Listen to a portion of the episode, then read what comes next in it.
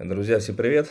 На связи Юрий Химик, Фриланс Без фрилокрас. И наконец-то мы с Богданом Гончаровым записываем для вас этот подкаст. Спустя сколько, Богдан, переговоров у нас с тобой было? Напомню, чтобы записать ролик. Я думаю, на протяжении полугода мы с тобой договаривались, все никак и никак. Да, ну то есть вы можете найти там э, историю Богдана. То есть так называемые новички спрашивают, конечно, Богдана уже сложно назвать новичком. Хотя в прошлом году в это время...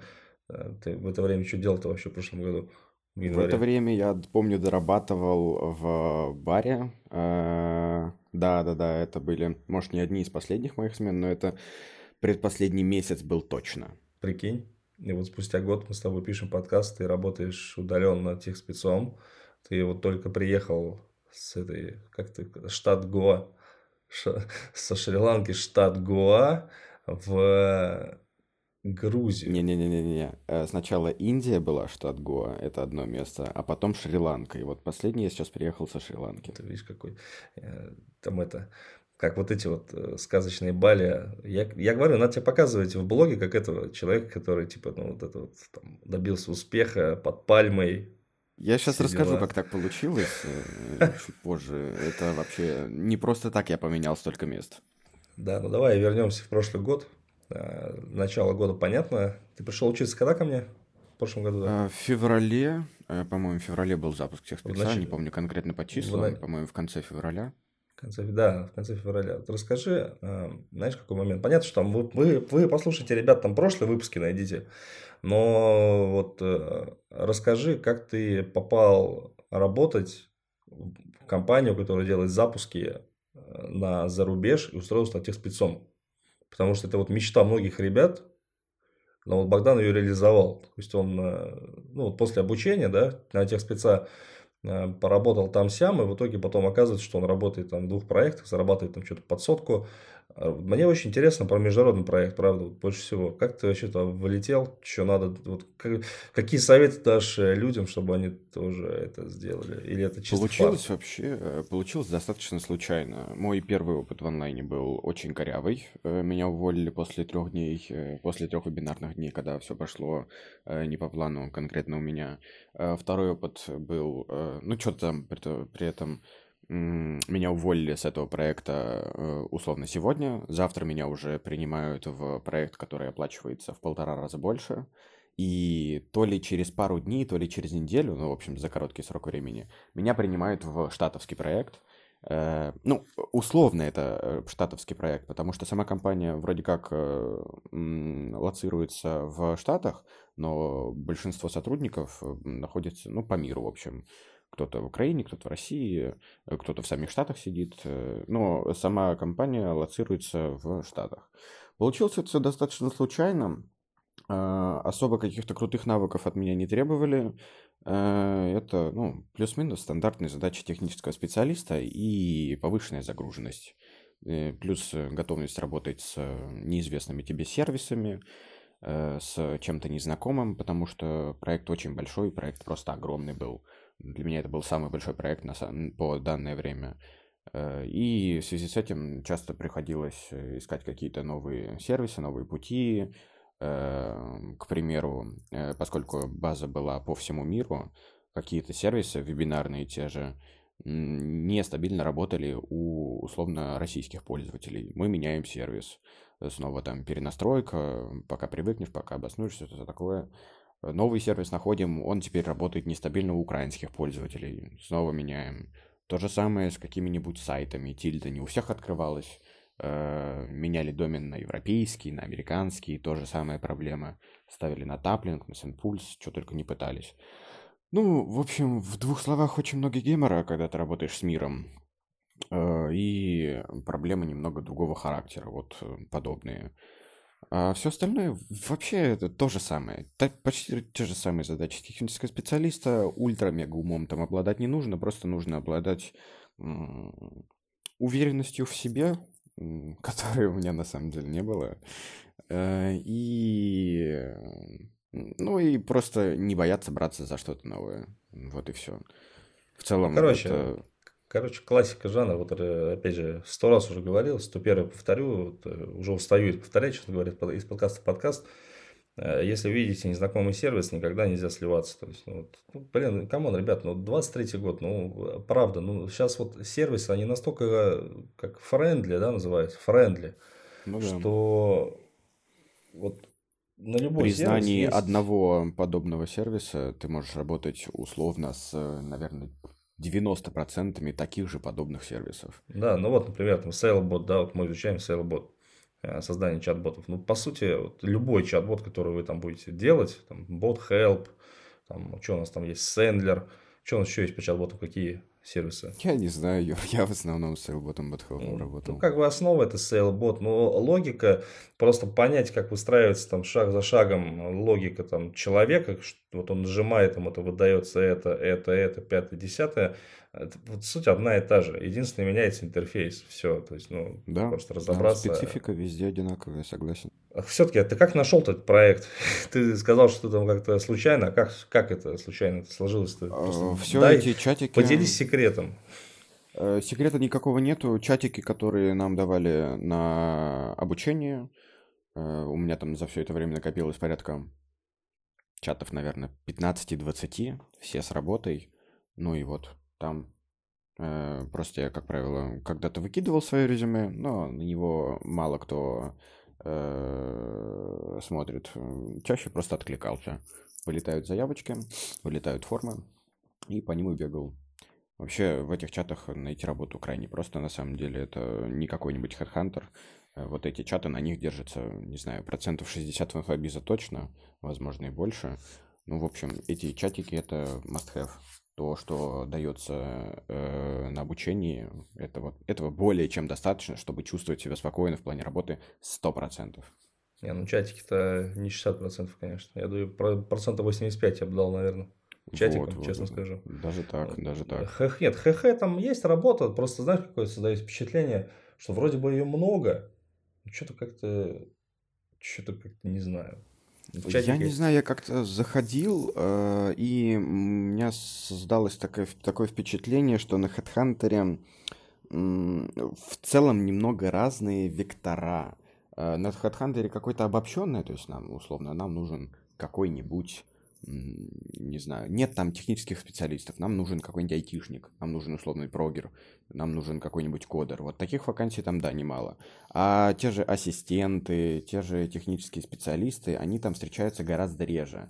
Либо, пусть они там и встречаются, ну, вот, к примеру, ассистенты, но они там немного другого уровня, то есть там ищут бизнес-ассистента на... бизнес-ассистента в офис или что-то подобное. Вот конкретно те вакансии, которые я часто встречаю в этих чатах, они по-своему уникальны. Таких на Hedhunter, таких где-нибудь еще я не встречаю практически никогда. Ну, ну кстати, на Hedhunter много работы для тех спецов, конкретно для ассистентов в онлайне. Вот mm, ну, значит я, значит, я плохо изучил. Я просто сам был таким, знаешь, настроен против Hedhunter долгое время. Реально, ну, потому что через Hedhunter продают, показывают, а вот смотри, там, мэ, там, мэ, там мэ, менеджер Валберес. И там, короче, шесть тысяч вакансий, все такие, и курсы продают на вот этих вакансиях, а по факту за этими вакансиями там, ну, лохотрона, разводы, работы как такового нет. Но вот техспецы, кстати, там действительно есть неплохие вакансии, хорошие. Единственный момент, конечно, там, ну, позамороченнее все, чем чат. В чат вкинул там смайлик, например, а то резюме закинул, все, контакт установился. А там так, ну, посложнее, короче, нужно резюмехи делать и прочие вещи. Хотел дополнить про то, как я нашел работу со Штатами. Для меня это изначально не было вообще понимания, что я сотрудничаю с компанией в Штатах. Первые недели-две для меня это был совершенно обычный проект. И только после этого я начинаю потихонечку узнавать то, что э, у нас база по миру, то, что у нас приложение, которое не только для российских или украинских пользователей, э, мы прям, прям чуть глобальнее работаем. А так изначально я даже не понял то, что э, какие, какие-то там, э, новые задачи. Плюс-минус это было то же самое, что и в других проектах. Поэтому, если кто-то планирует сотрудничать э, с европейскими компаниями, со штатовскими компаниями, не бойтесь абсолютно ничего. Все то же самое. Во все вникните, все поймете, все начало везде одно и то же. Ну, давай, знаешь, поговорим про внутрянку. То есть, реально проект интересно. Вот, ну, вот ты вошел, понятно, что как это все то же самое. А когда вот все начало закручиваться, какие плюсы, минусы вылезли во всей этой истории, именно работы в большой компании? Потому что много у нас ребят мечтает работать в крупных компаниях. По плюсам и минусам. Ну, смотри, плюс стопроцентный. Во-первых, оплата, она была, наверное, процентов раз в два, короче, выше, чем у большинства компаний, которые предлагают вакансию техспеца. И второй плюс – это опыт. Все, наверное, больше плюсов я никаких выявить не могу, потому что когда ты работаешь в большом проекте, в крупной компании, это всегда много гемора. Коммуникация уже выстраивается не по стандарту где-нибудь в чатиках, в каналах, в Телеграме. Коммуникация уже в каких-нибудь серьезных сервисах по типу Notion, по типу Asana какой-нибудь, Monday и прочее. Ответственность гораздо выше, потому что и поток денег, и поток трафика, все гораздо больше. Ну и в целом это была специфика конкретного проекта. Там все... Там привыкли работать на скорую руку. То есть, условно, часов в восемь вечера мне пишут: «Богдан, извини, типа так и так, вот это должно было быть готово еще вчера, и нам это нужно прямо сейчас и прям срочно». И подобного рода задачи были процентов девяносто. Не было такого, что, вот как я сотрудничаю с другим российским проектом, у нас есть понимание то, что, условно, на пятнадцатое число месяца у нас планируется запуск, и с первого мы там потихонечку начинаем работать, у каждого есть свое ТЗ, у меня есть четкое понимание дедлайнов, и я потихонечку-потихонечку готовлюсь к запуску. С этим проблем или каких-то нюансов не бывает. Нет, там все должно было быть еще вчера, мы уже опоздали, давай прямо сейчас. Вебинар, э, я узнаю о том, что вебинар будет за день, это нормальная тема. Узнаю о том, что вебинар должен быть на другом сервисе, с которым я еще не работал. Это тоже нормальная тема. Когда я подключаюсь по поводу к эксперту, ноутбук вообще не готов к проведению вебинара. Это нормальная тема. И вот подобных нюансов было очень много. Огромное количество, и все они неприятные. А почему так получалось, на твой взгляд? Ну, понимаешь, когда вот такие вещи происходят, значит, ты где-то есть косяк выше. То есть, кто не дорабатывал в этом плане? Я не думаю, что кто-то не дорабатывал, просто сама компания привыкла сотрудничать в таком темпе. Там все шло от главного идейного вдохновителя, назовем его, ее, его директором. И вот самая главная проблема была в том, что именно она привыкла так работать. Для нее это было нормально. В хаосе? Да, да, да. Я несколько раз говорил об этом, но как бы... Переубедить, само собой, я никого и не пытался, но просто пришел к тому выводу, что люди привыкли так работать. И другого, м- другого варианта работы, возможно, даже и не знают некоторые из этой компании. Все привыкли, что все очень быстро, очень на скорую руку, возможно, через жопу. И, скорее всего, через жопу, потому что за короткий период времени сделать два сайта нормально сверстать достаточно тяжело. Ну и по-другому говорю, в целом никто не работал. Все привыкли к этому, и это уже стало нормально. Но в перспективе, наверное, на протяжении месяцев двух-трех еще плюс-минус привыкаешь, вроде как вливаешься, кажется тяжеловато, а потом просто понимаешь, что ну, действительно по-другому не работают, и в перспективе устаешь от такого темпа работы. Это действительно выматывает эмоционально, морально. Это непросто. Это очень непросто. Во-первых, проект большой. Во-вторых, все на скорую руку и э, высокая ответственность. Это неприятно. А там, получается, сколько людей работают в среднем в этом проекте по времени? Есть те, кто прямо долго-долго В проекте работает? Текучка. В проекте действительно текучка. Я продержался на позиции технического специалиста, по-моему, порядка... семи месяцев, и когда я списывался с предыдущим техническим специалистом, я говорю, мол, так и так, вот, блин, что такое, может, вам не дело, я не понимаю. Она говорит, нет, мол, ты на протяжении полугода, ты вообще молодец, почему тебя не пытаются сохранить, это странно. Э, вообще в этом проекте, ну, серьезная текучка. По техническому специалисту, специалисту уж точно. Э, по, по, по маркетологам, по проектам все такая же тема абсолютно. Я просто помню, как ты советовал со мной, кстати, к вопросу об обучении, да, вот у нас там есть такая штука, называется бессрочная поддержка ребят, то есть я там всегда на связи, помогаю. Да, это так и было. Я в какой-то момент серьезно загнался насчет этого проекта. Мне в очередной раз вынесли мозги, э, прочистили голову за какие-то, ну, настолько нелепые нюансы, настолько странные вещи. Я не, уже не помню, в чем конкретно было дело, но э, вообще, ну, мозгочистка была бессмысленная. Ну, в общем, мне в очередной раз вынесли мозг. Э, я решил написать Юре насчет этого, посоветоваться с ним. Мы созвонились. И, ну, я хотел спросить насчет того, что стоит ли продолжать работать в таком темпе, если мне проект действительно не нравится, если я действительно получал, перестал получать удовольствие, перестал получать опыт. То есть, если я поначалу это все для меня было новое, я обучался на протяжении всего этого, всей этой работы, как-то, ну, получал какие-то скиллы, опыт, все такое, то тут уже под конец новой работы для меня не было, это просто была уже стабильная нервотрепка. И, э, ну, в общем, по итогу разговора мы пришли к выводу тому, что все равно все упирается в деньги. Если ты готов расстаться с такой зарплатой и найти какую-то альтернативу, то думать нечего.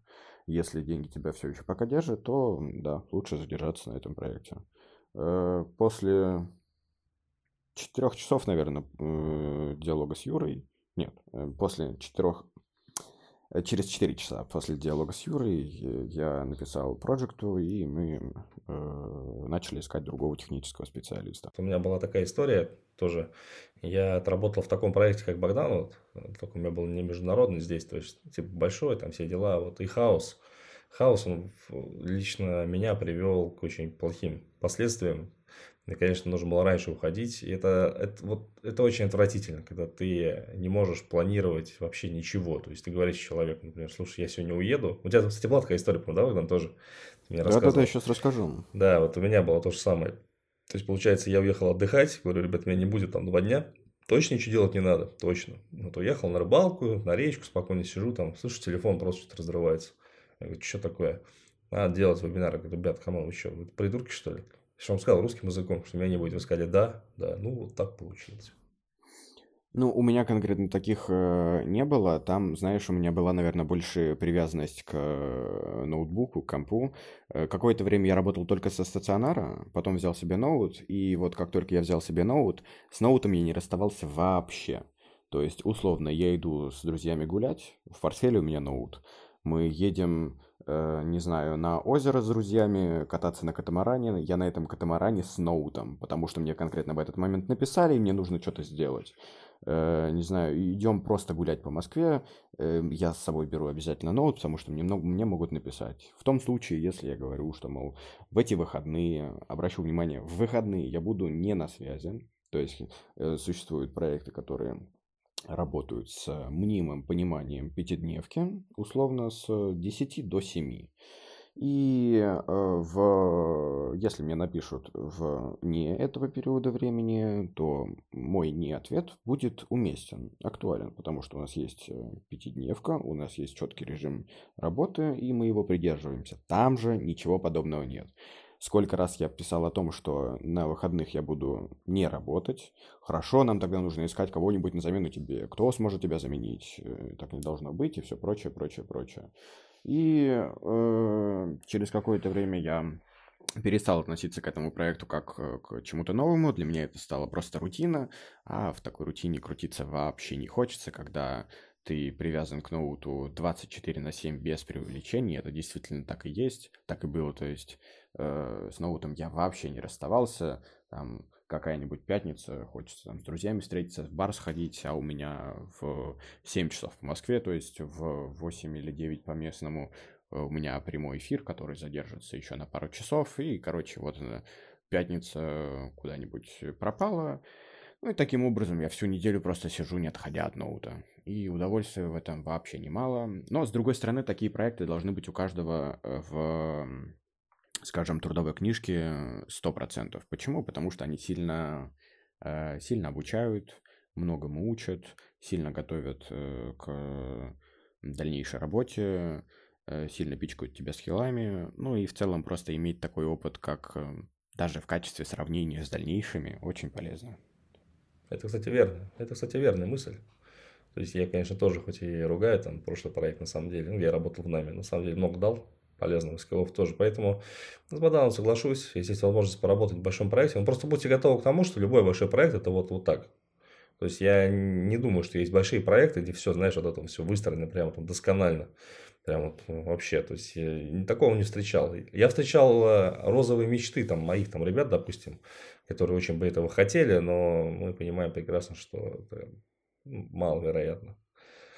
Окей, расскажи, знаешь, про что? Ну вот прошлый год он такой тяжелый эмоционально для нас, да, для всех был. И я знаю, что ты уехал. Вот в какой момент тебе пришла эта мысль вообще? Это был порог, порог мобилизации, двадцать первое - двадцать пятое числа сентября. Решение я принял, наверное, в течение часа. Как-то сильно запахло жареным, и я подумал, да, что оставаться в Москве будет не так безопасно, как за пределами России. Быстро принял решение, резко начал смотреть варианты путей, и лично я для себя выбрал Грузию. Все это делалось в сильном ажиотаже, покупка билетов, все такое, все такое. Но что хочу сказать, я был очень спокоен в плане работы. Я был действительно спокоен, то есть, условно, люди, которые захотят уехать, не имея удаленную работу, первый вопрос, который станет перед ними, это работа. Жилье, понятное дело, но без дохода мы никак совершенно, и в этом плане удаленка, конечно, ну, не то что спасает, без нее просто никак.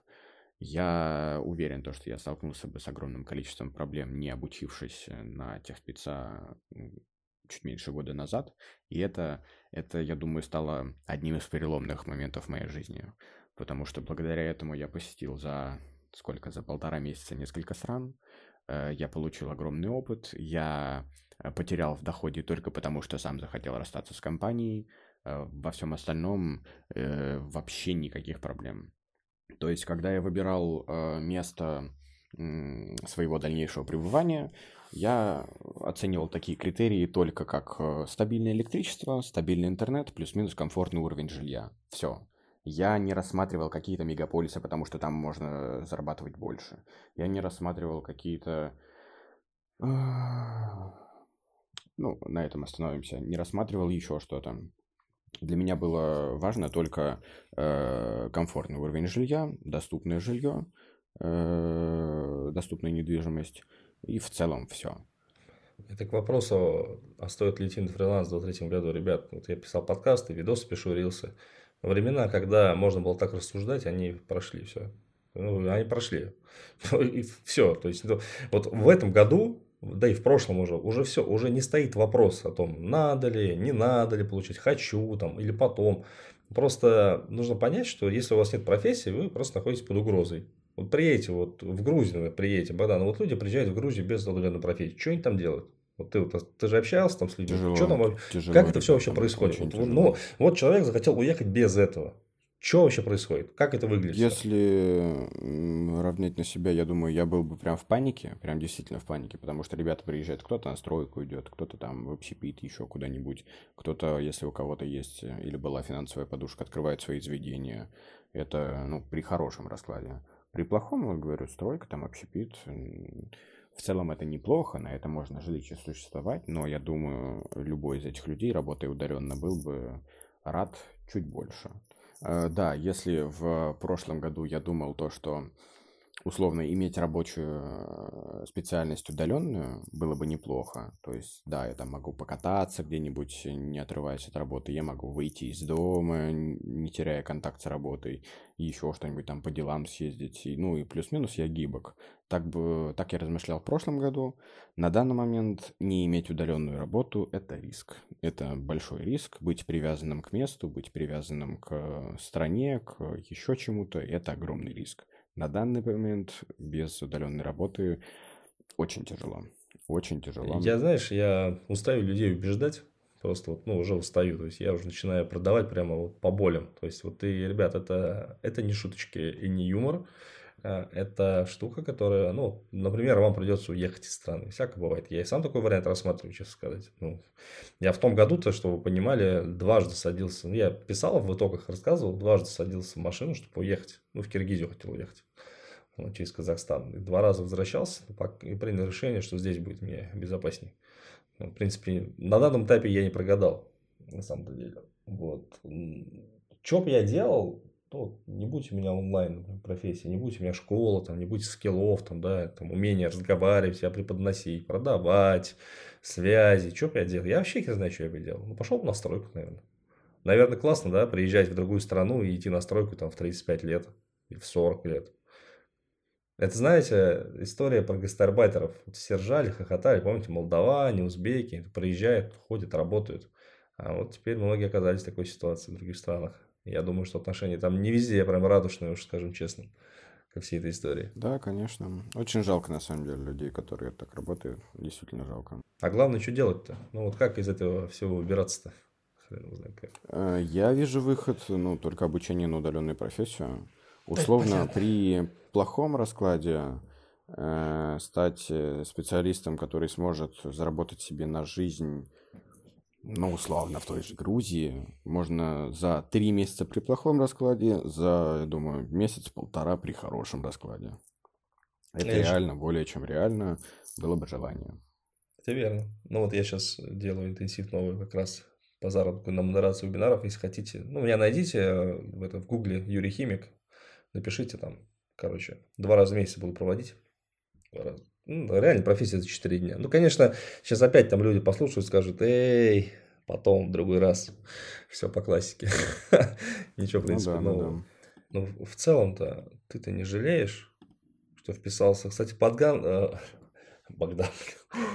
пришел с подкаста в прошлом году. Ребята, да, я понимали. помню еще, будучи барменом, ходил на работу и искал, ну, в тот момент я начал интересоваться удаленной работой, и для меня не было понимания, что такое удаленный, что такое удаленный найм, что такое фриланс, просто искал что-то подобное, и ты человек, которого я слушал на протяжении, наверное, недель двух-трех, потом чуть более-менее начали общаться, и потихонечку я э, подошел к обучению. Так, да, подкасты, на мой взгляд, на данный момент это очень актуальная тема. Я сам пытаюсь что-то суетить в сторону подкастов, но пока, пока маловат я в плане опыта, в плане вещания. Нужно что-то знать, что-то, чтобы грамотно рассказывать людям. Ну, короче, да, подкаст тема интересная. Ну, то есть, в целом, короче говоря, как ты сейчас себя ощущаешь? Ну, вот ты был, получается... А, кстати, знаешь, расскажи про реальную жизнь фрилансера, допустим, на Гоа. То есть, ты был в Индии. Вот про... Я сторис у тебя смотрел, вот можешь рассказать? Ну, то есть, вот ты с каким настроением туда ехал вообще? И как это получилось в реальности, эта история? Как там получилось? Мы, будучи в Грузии, в Грузии я прожил, наверное, порядка двух месяцев после всей этой суеты. И здесь за эти два месяца нашел небольшую компанию, которой мы скооперировались и захотели полететь в Индию. Штат Гоа, все работают удаленно, кто-то копирайтером, кто-то кодером, кто-то видеомонтажером, кто-то, как я, техническим специалистом. И мне, поскольку я пользуюсь там, пудами, прямые эфиры, все такое, мне нужен стабильный и хороший поток интернета, которого в Индии не часто встретишь. Я ехал в Индию, немного не понимая, куда я еду. Для меня это был новый опыт вообще во всем. И по прилету я сильно удивился. Ну, удивился немного неподходящее слово. Я был, откровенно говоря, в шоке. Прям в шоке. И первые три дня для меня это было прям проблемой. Найти жилье, найти комфортное для себя рабочее место, даже не столько для себя комфортные, сколько для техники комфортные, потому что по электричеству были серьезные перебои. У меня как-то ночью взорвался адаптер от телефона. По электронике также интернет имел такое свойство отключаться, наверное, пару раз в день. Это зависит, во-первых, от... ну, гестхауса, в котором я жил на тот момент, в этом районе отключали э, само электричество во всем гестхаусе на какое-то время. И второй раз в день, как правило, это отключали электричество в э, районе, где... Э, ну, главный район по интернету, как я понимаю. И к нам просто приходил пустой сигнал. Wi-Fi был, но самого интернета не было. В таких условиях я пытался работать. как-то пускать на своем вещании прямые эфиры, как-то подключаться по программам удаленного доступа. Все это было тяжеловато, все это было не очень приятно. Плюс сама атмосфера в Индии для меня лично не самая хорошая. Про грязь и антисанитарию я даже не буду ничего говорить, там это нормально. Хочется сказать про жилье, которое в сезон взлетело до... Ну, это было дороже, чем в Москве жить. Причем уровень жилья был настолько низкий, что... Ну вот я утром просыпаюсь, условно иду в душ, а у меня по стене там геккончики ползают. Или просыпаюсь, встаю с кровати, а у меня на полу муравьи. Ну, про то, что все грязное, говорю, даже говорить не стоит, это нормально. Ну, вот подобные вещи э, сильно, сильно мешают. Бывало такое, что просто отключали интернет, я брал мопед, быстрее летел в кафешку, в которой он вроде как был плюс-минус постоянно. Э, и вот такими, такими переездами от э, одного района к другому я пытался работать. Но это неприятно, это тяжеловато, я так работать не привык. Я думаю, если бы я остался на тот момент сотрудничать с Штатами, это было в тандеме, такая работа была бы ультра неприятной. Это была бы, мне кажется, это была веселейшая бы работа со Штатами. Да, Слушай, да, да. намного таких там фрилансеров, как ты, кто ворвался, ну, судя по тому, что жилье выросло, наверное, да? А чем занимается вообще там большинство? Вообще мы туда приехали под сезон, и большинство людей приехали именно отдыхать, а не работать. Это моя главная ошибка. Я не планировал уезжать куда-то на отдых, я планировал просто немного сменить место жительства и продолжать заниматься своими делами. В Индии этого вообще не получилось. Туда под, под сезон приехало очень много туристов. Люди, как правило, не испытывали таких проблем, потому что... Ну, изначально не было цели работать, не было цели трудиться, люди туда приезжали просто отдыхать. И касательно отдыха стоит сказать, что место действительно хорошее. Э, Индия, ну, просто нормальное место, а вот Шри-Ланка, вот я прям рекомендую. Шри-Ланка – это замечательное место для отдыха. Эта страна, этот остров сто процентов попал в мой топ по курортным местам. Э, южные города уж точно. Э, это прям очень хорошие места, да. Про Шри чуть позже расскажу. В общем, через примерно месяц э, жизни в Индии в таком темпе э, в, получилось найти плюс-минус нормальное жилье, которое меня устраивало. Получилось сделать себе вроде как неплохой интернет. Я в слезах уговаривал э, лендлорда, чтобы мне разрешили провести кабель от роутера в номер.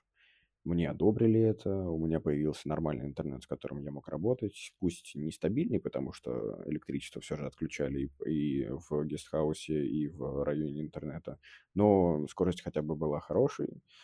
Но все равно комфортно работать так долго не получалось. Плюс климат там очень жаркий, стабильная температура тридцать два тридцать три градуса, причем настолько стабильная, что вот открываю на айфоне этот...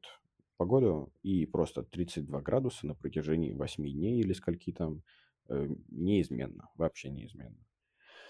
Очень жарко, очень много соблазнов сходить куда-то отдохнуть. Очень сильно почувствовал на себе вот эту разницу, не разницу, а, в общем, чем южнее ты живешь, тем более ленивый. На себе я это прям ощутил очень заметно.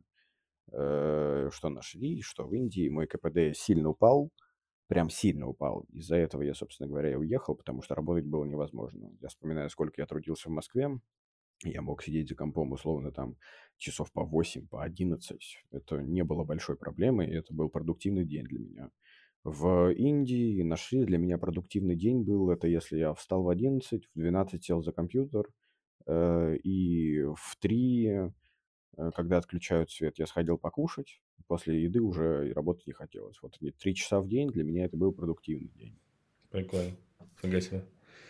Это к вопросу, кстати, о, раб- вот, о работе ну, на юге. То есть я по себе тоже скажу, что там Таиланд, Вьетнам, прочие вещи. Вот чем жарче, тем меньше хочется работать. Поэтому вот я, Богдан тоже, уезжай, уезжай, говорю, ну ты не сможешь. Ну реально, Азия, она не для того, что, не для того создана, чтобы работать. Есть те, кому комфортно. Это не про всех мы говорим, конечно, здесь. Есть те, кому хорошо. Но лично я тоже такой человек. Мне в жару вообще работать очень-очень тяжело. То есть, когда вот, допустим, у нас здесь была жара в центральной полосе, да, а она примерно такая же, вот, что вы понимали, в Твери, да, вот я живу, здесь влажность высокая, это вот то же самое, как жить там на Бали, в Таиланде, там вот то же самое примерно.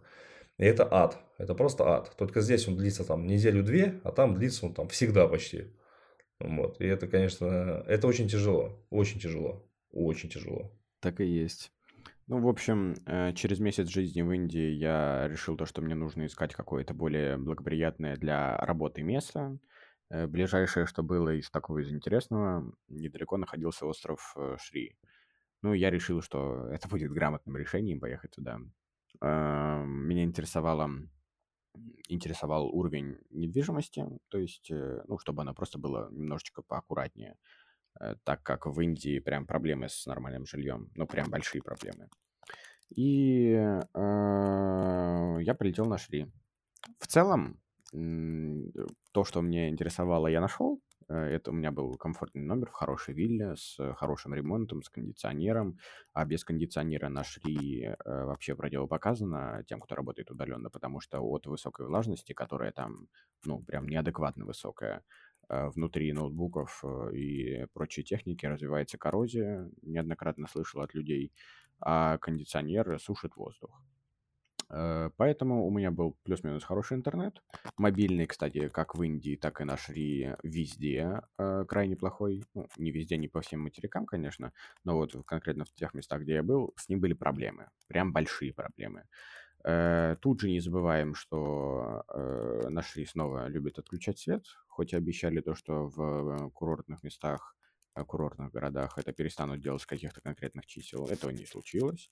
Тут были такие же проблемы, но тут уже было жилье покомфортнее, приятное место, вроде как получше. Но все равно нашли чудовищно дешевый серф, очень хорошие волны, недорогой алкоголь, очень хорошая погода. И в целом в такой атмосфере все равно работать тяжеловато. Я, как только прилетел на Шри, еще будучи в аэропорту, сильно уставший еще до трансфера, очень хотел э, поехать обратно куда-нибудь в Грузию, прям очень хотел. Но потом через две недели как-то так получилось, что прям перед Новым годом, двадцать девятого числа, я полетел обратно, так как на Шри-Ланке работать, ну, плюс-минус точно так же, как и в Индии, очень тяжело, конкретно мне. Но я встречал немало людей, которым там нормально. Парень работает, по-моему, копирайтером. И в целом особых проблем не испытывал. Говорит, рано просыпается, что-то там с, с мобильного интернета работает. В целом сети достаточно. Утром может посерфить сходить, потом позавтракал, снова за работу. И так вот до вечера. Людей такой образ жизни устраивал. Мне как-то прям вообще не получалось так. То есть, короче, мы с тобой сходимся о том, что лучше работать там, где, там, где хоть прохладой можно дышать иногда.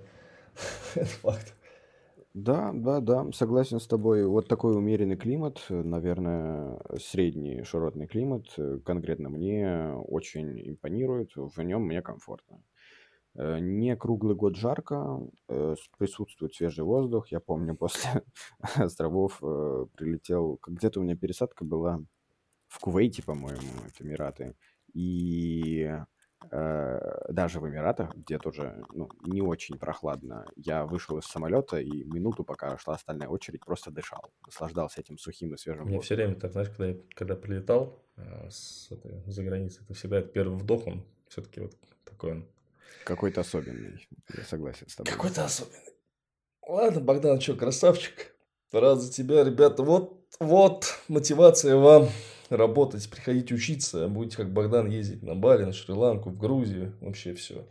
Не, на самом деле, прям молодец, прям красавчик. Спасибо, Юра, спасибо. Так, что прям горжусь. Горжусь от души, честное слово. Рад, что подкаст просто, который там что-то я болтаю, без умолка, он помогает людям действительно реализовывать себя, это круто.